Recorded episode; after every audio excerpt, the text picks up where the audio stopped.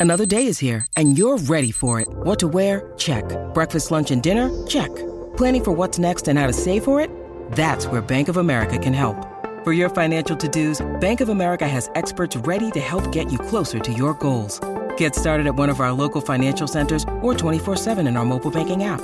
Find a location near you at bankofamerica.com slash talk to us. What would you like the power to do? Mobile banking requires downloading the app and is only available for select devices. Message and data rates may apply. Bank of America and a member FDIC. Jewelry isn't a gift you give just once. It's a way to remind your loved one of a beautiful moment every time they see it. Blue Nile can help you find the gift that says how you feel and says it beautifully with expert guidance and a wide assortment of jewelry of the highest quality at the best price. Go to BlueNile.com and experience the convenience of shopping Blue Nile, the original online jeweler since 1999. That's BlueNile.com to find the perfect jewelry gift for any occasion. BlueNile.com.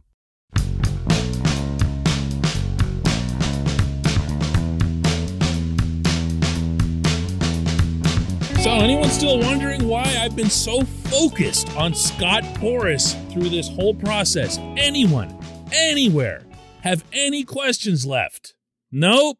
Okay, well, good morning then. Good Wednesday morning. I'm Dan Kovacevic of DK Pittsburgh Sports. This is Daily Shot of Pirates. It comes your way bright and early every weekday if you're into football and or hockey. I also offer daily shots of Steelers and Penguins where you found this. Major League Baseball's Players Association rejected what the owners had described as their best and final offer about a half hour before the owners imposed deadline of 5 p.m. yesterday. And it took no more than a half hour after that for Rob Manfred to call a press conference to declare that the first two series of the 2022 season across baseball were canceled. And at least according to what the owners had vowed earlier in the week, they will not be made up, and the compensation for the players from those games will not be forthcoming, even if and when a resolution gets reached. That was the news of the day. And that, of course, ended up getting spun exactly the direction you would expect based on months and months of the national baseball media, but really all baseball media. You know, at least as far as I can see, with very, very, very few exceptions, everything's been extraordinarily pro player. And I feel like it's worth a pause here to explain something for those who don't have any kind of background uh, in the journalism business and why it might seem odd that I criticize reporters for having a slant toward one side when you've been hearing me on here forever advocating for a salary cap, even though I'm not on the owner's side. I happen to think a salary cap would be best for the players, in addition to competitive balance. My role when I'm doing this or when I'm writing for DK Pittsburgh Sports is that of a columnist. Columnist, for anybody who doesn't know, the job is to express opinion. Ideally, it's opinion that's well supported, that's well researched. You can do a lot of your own digging with sources to help inform that opinion. But at the end of the day, what you're delivering is opinion. In 2004, when I covered the NHL lockout, I did so as a straight news reporter, and I played it right down the middle. And I am here to tell you, 18 years later, that I very, very, very much wanted to see that league get a salary cap, in large part to save hockey in Pittsburgh. The cap came, hockey's never been healthier in Pittsburgh, and hockey's never been healthier in general. But in that role, I was doing straight reporting because my job was to go there. This was when I was with the Post Gazette to deliver, to relay the news. These people that I'm talking about are, almost without exception, news reporters. all those people sitting on those lawn chairs out there in Jupiter, Florida, reporting every time somebody walked back and forth from one room to another, every last one of them is a news reporter. And you've read the accounts out of there. You've read the accounts from news reporters all over. They're unbelievable. It's happened en masse. It's become completely acceptable for professional news reporters to not be that. And even then, yesterday, last night, I should say, the reaction to this news from this group was mind blowing on three elements in particular. This portion of Daily Shot of Pirates is brought to you by our friends at North Shore Tavern, that's directly across Federal Street from PNC Park. It's home of Steak on a Stone, an eating experience, underscoring the word experience. The steak is brought to you partially cooked on an 800 degree stone, and you do the rest. It's a ton of fun, it's a great meal, and it's a baseball atmosphere like no other in Pittsburgh. North Shore Tavern, right across Federal Street from PNC Park. The first element that got spun like out of control almost immediately was the portrayal of the owners having declared these cancellations. Now, I'm going to repeat what I said earlier, even though it was patently obvious to anyone paying attention. The owners submitted what they termed a best and final offer. That means that when they sent that offer across, had the players said yes to the offer, that would have been the end of it. They'd be playing ball. I am not saying the players should have accepted absolutely anything that the owner sent over. I am saying that the owners put themselves into a position by sending over that document with that phrasing that all the players had to do was say yes and there'd be ball. So the control of the process was out of the owner's hands for however long the players held on to that document. So the idea that it was the owners just wiping this thing out doesn't take at all into account that it was the players who ended the process. Two, when Manfred went to the mic and spoke, one of the lines that came from his mouth was something that I don't recall ever hearing from a sitting commissioner of baseball. Exact quote We have a payroll disparity problem. Period. Going to read it to you again. We have a payroll disparity problem. I have not heard that from anyone, even though it's kind of obvious.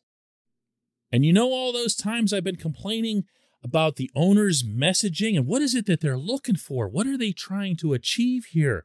What's going on? This was the answer. And by the way, this was the correct answer. Know how many national outlets included that quote in their coverage? Go Google it. Give it a try. I did.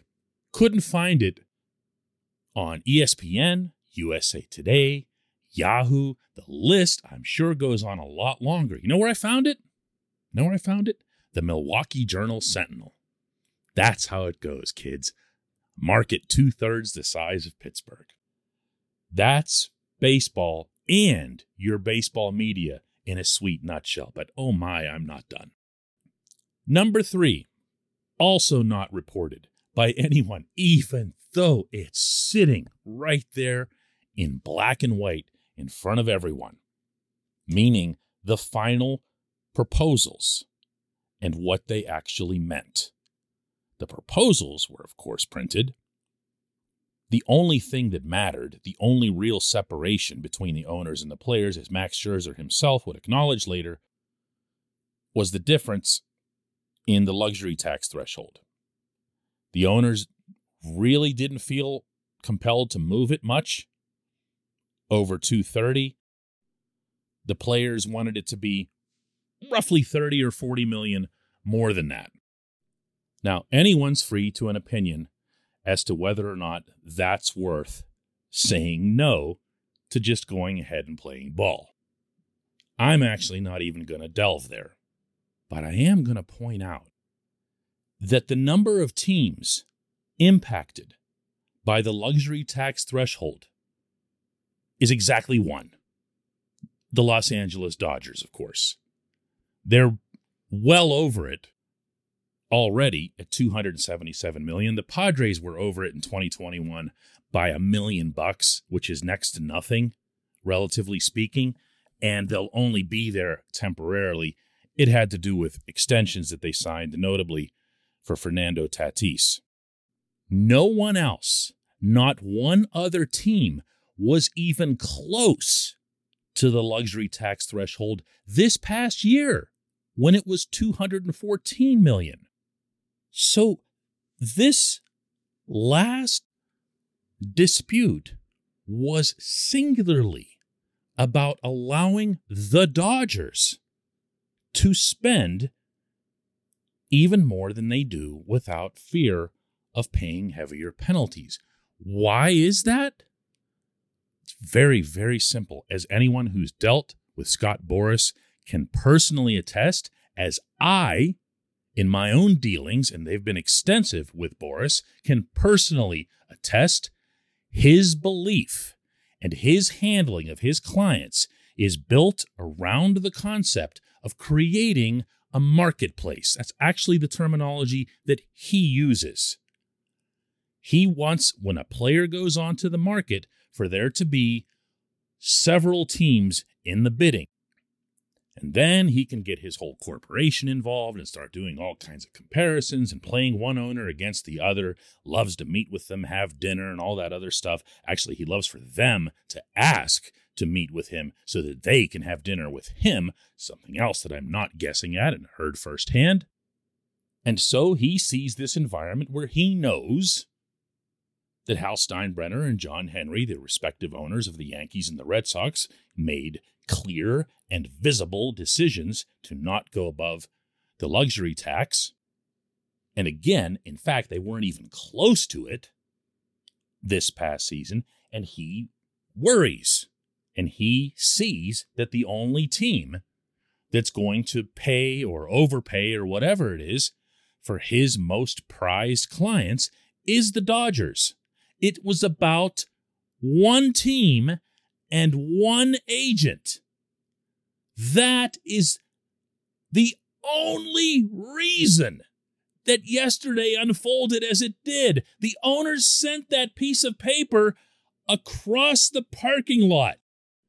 And by calling it best and final offer, they forfeited their right to take it back and say, nah, we were just kidding. They were done. They couldn't have known, not with certainty, how the players would react. This happened because one team is grossly outspending all others, including the Yankees and the Red Sox, and because one agent is puppeteering this union by placing five, count them, five of his clients on the eight member player executive council, including Scherzer, incidentally. When we come back, just one question.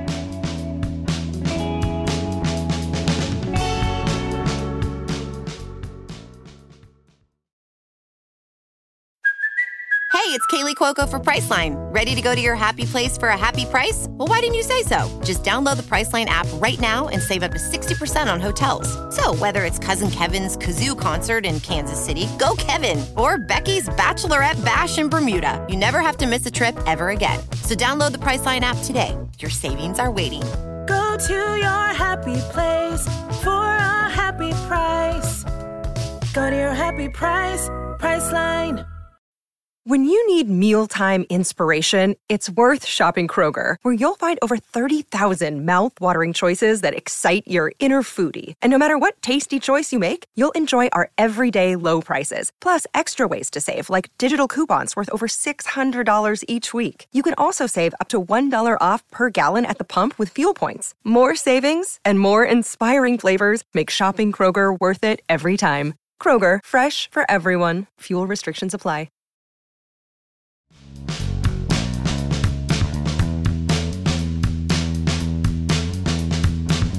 Welcome back. Time for J1Q, and today's comes from Mac, who says, Hey DK, Major League Baseball has ruined me as a fan, and specifically the Nuttings.